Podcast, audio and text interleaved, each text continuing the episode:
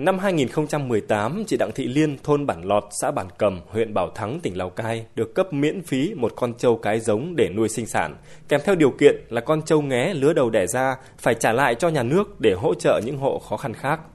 Hơn một năm sau, đem phối giống hai ba lần không thành, chờ lúc được giá nhất, chị Liên mang trâu cái đi bán lấy 21 triệu đồng. ông cụ nhìn còn bảo là con trâu này bé này nuôi bao giờ mới lớn nhưng mà em vẫn xác định nuôi không là cuối cùng là em không nuôi được em bán đi. Thực ra cấp trâu cho này phải giữ chứ bây giờ mình bán đi thế thì nó lại không đúng ý nghĩa. Và nghe tin bảo là dưới bản nọn có bán rồi thì em không biết. Em nghĩ bảo người bán được thì em bán lý do như thế em chẳng biết. Không phải là không cho bán mà em có tình bán. Mà bây giờ nhà nước bảo là giá thì em cũng phải giá Cùng thôn với chị Liên còn bốn hộ khác cũng mang trâu đi bán non. Thôn Nậm Trỏng gần đó cũng có hai hộ tương tự.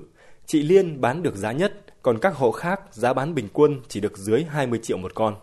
Được biết, số châu hỗ trợ cho xã Bản Cầm thuộc dự án nâng cao tầm vóc đàn châu do Ủy ban Nhân dân huyện Bảo Thắng, tỉnh Lào Cai làm chủ đầu tư. Đơn vị thực hiện là Phòng Nông nghiệp và Phát triển Nông thôn huyện, sử dụng kinh phí chủ yếu từ nguồn ngân sách xây dựng nông thôn mới, triển khai trong năm 2018. Tổng đàn trâu gồm 36 con, cấp phát cho đối tượng thụ hưởng là 36 hộ nông dân trong diện nghèo, cận nghèo, vừa mới thoát nghèo ở xã Bản Cầm. Trong đó chỉ có hai con trâu được giống, còn lại đều là trâu cái, tất cả cùng 24 tháng tuổi. Thuyết minh dự án cho thấy, từ một trâu cái ban đầu với giá nhập 26 triệu đồng một con, trọng lượng khoảng 170 đến 200 kg, tới năm thứ năm, tức là vào năm 2022, trâu cái sẽ đẻ hai lứa cho ra hai nghé con, ước mỗi con nghé giá 20 triệu. Hạch toán tổng chi phí dự kiến lợi nhuận khoảng 29 triệu đồng trên một hộ. Mục tiêu dự án một đằng nhưng thực tế diễn ra ở bản cầm lại cho thấy ngoài 7 con trâu cái giống đã bán với giá chỉ ngang bằng giá nghé gây thiệt hại cho nhà nước.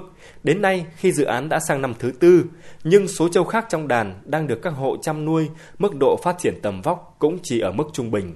Cả đàn duy nhất một con vừa đẻ được một nghé.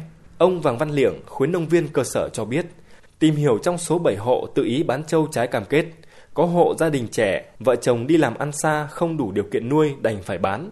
Bản thân họ cũng không tha thiết vì tiền công làm thuê mỗi ngày vẫn cao hơn nhiều so với bỏ sức ra chăn trâu.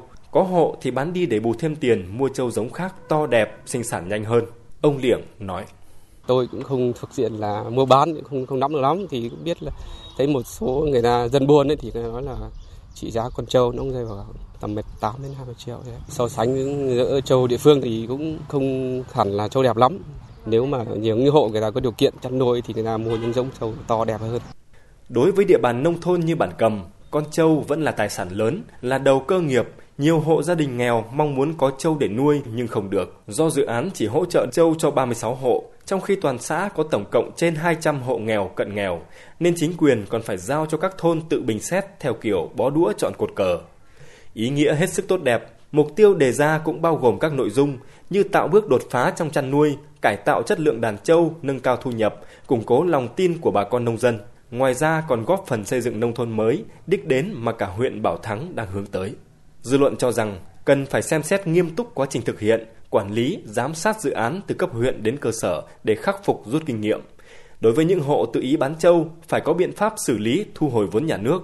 Đây cũng là bài học đối với các dự án khác đầu tư cho bà con ở huyện Bảo Thắng, tỉnh Lào Cai nói riêng, các tỉnh Tây Bắc nói chung, ngoài tăng cường kiểm tra, giám sát, còn cần tính toán kỹ lưỡng sao cho hiệu quả, tránh tình trạng mất bò mới lo làm chuồng.